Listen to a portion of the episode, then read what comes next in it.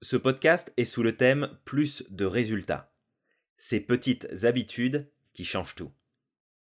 De grands changements pour de grands résultats.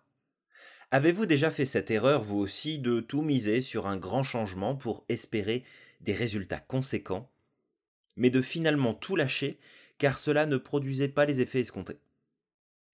C'est une erreur assez courante que de vouloir changer beaucoup pour avoir plus de résultats alors que très souvent, il suffit de faire de petits ajustements très simples et faciles pour y arriver.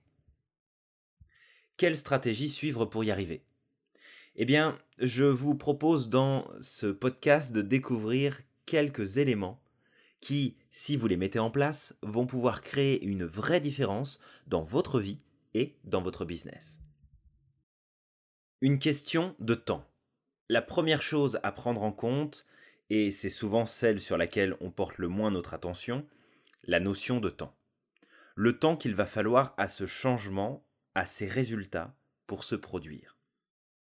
Dans notre société de consommation immédiate, le temps est une donnée très peu évaluée et considérée. Commencez par changer cela, car c'est ce que vous avez de plus précieux avec votre santé.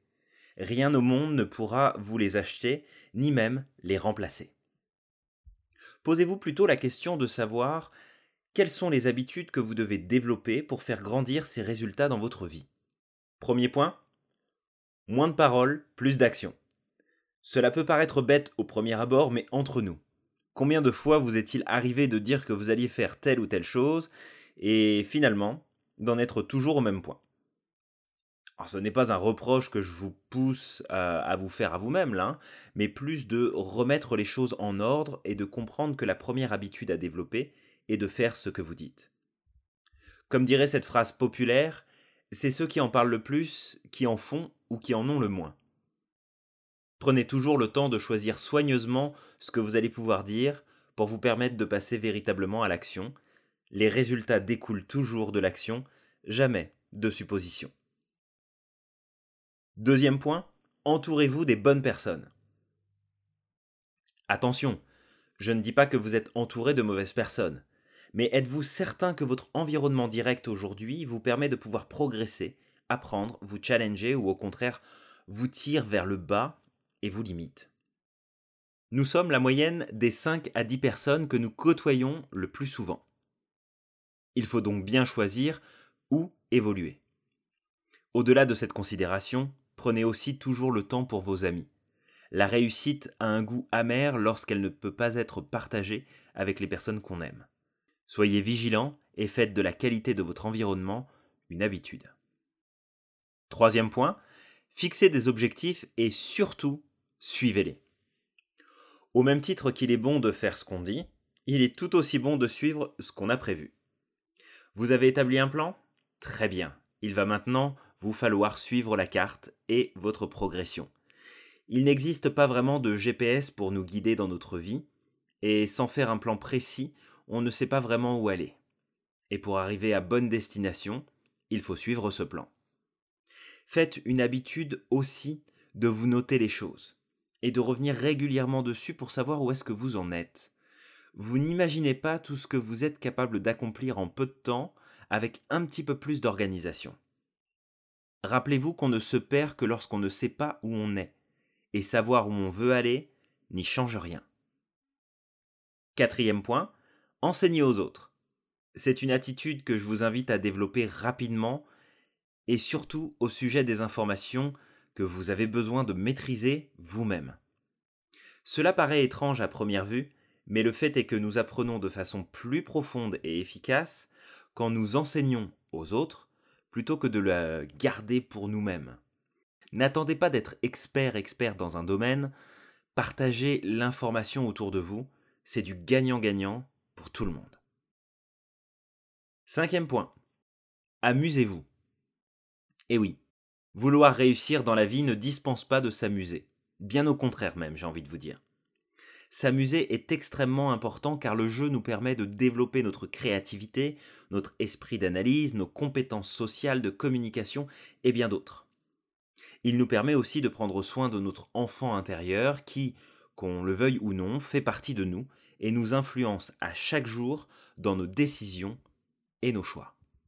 Faire des choses sérieuses ne nécessite pas de se prendre au sérieux.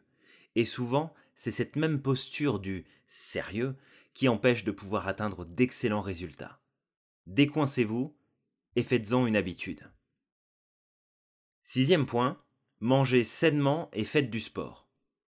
Lorsqu'on devient entrepreneur, qu'on se lance dans une start-up ou encore que l'on développe un nouveau produit ou service dans son entreprise, on peut avoir tendance à mettre de côté notre hygiène de vie. Pourtant, ce n'est pas en oubliant de prendre soin de notre véhicule qu'il va pouvoir nous amener plus loin.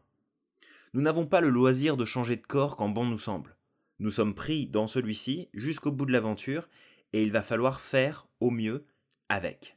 Sans vous dire de faire un régime quelconque ou d'aller soulever de la fonte à la salle de gym, je vous invite fortement à développer de saines habitudes de vie au niveau de votre alimentation et de votre entretien physique. Encore une fois, les entrepreneurs à succès ne le font pas parce qu'ils ont réussi, c'est parce qu'ils le font et qu'ils l'ont fait qu'ils ont réussi. Septième point, levez-vous quand ça sonne. Vous avez l'habitude de repousser le moment du réveil de laisser sonner la bête pendant de longues minutes peut-être. Ne vous servez pas de l'excuse que vous n'êtes pas du matin, s'il vous plaît. Vous auriez votre avion à prendre à 5h30 du matin pour aller à votre destination de rêve, faire quelque chose dont vous rêvez depuis des mois, que cela ne vous poserait pas le moindre problème de vous lever aussitôt. Maintenez votre rythme et ne repoussez pas l'échéance du lever. Au-delà de l'adage qui dit l'avenir appartient à ceux qui se lèvent tôt, je vous dirais que l'avenir appartient à ceux qui cessent de traîner au lit. Et si, vraiment, vous n'avez pas envie, c'est probablement que vous ne faites pas ce que vous voulez vraiment de votre vie, mais ça, c'est un autre problème. Huitième point, tenez un journal de gratitude. Voilà une habitude que j'affectionne tout particulièrement, car elle m'a permis d'atteindre tellement de résultats incroyables depuis qu'elle fait partie de ma vie au quotidien. Qu'est-ce qu'un journal de gratitude? Eh bien, c'est un journal sur lequel vous écrivez tout ce pourquoi vous êtes gratifiant, gratifiante dans votre vie, et surtout en quoi vous êtes dans cette gratitude de ce qui va pouvoir arriver comme nouveau résultat dans votre vie. Un exemple. Je suis heureux car dans quelques semaines, je vais participer à cet événement et je vais pouvoir connecter avec de nombreuses personnes qui vont devenir, pour la grande majorité, de nouveaux clients que je vais pouvoir aider à réaliser leurs objectifs et leurs rêves. Ça n'est pas encore arrivé, certes, mais comment l'univers pourrait me refuser une chose pour laquelle je le remercie déjà? Comme vous pouvez le constater, ce ne sont pas de grandes habitudes qui vont venir chambouler tout votre agenda. Ce sont des choses simples et faciles à mettre en place dans votre quotidien. Ce qui pourrait vous en empêcher? Hmm, Votre croyance que ces petites actions ne pourront pas produire les résultats que vous espérez. Retenez qu'il est très rare que nous ayons l'opportunité de poser des actions conséquentes qui pourront faire toute la différence. Et même dans ce cas de figure, ce sont souvent des petites actions passées et habitudes entretenues qui ont permis de poser cette grande action ce jour-là. Travaillez au corps vos habitudes, car elles sont à la base de votre succès.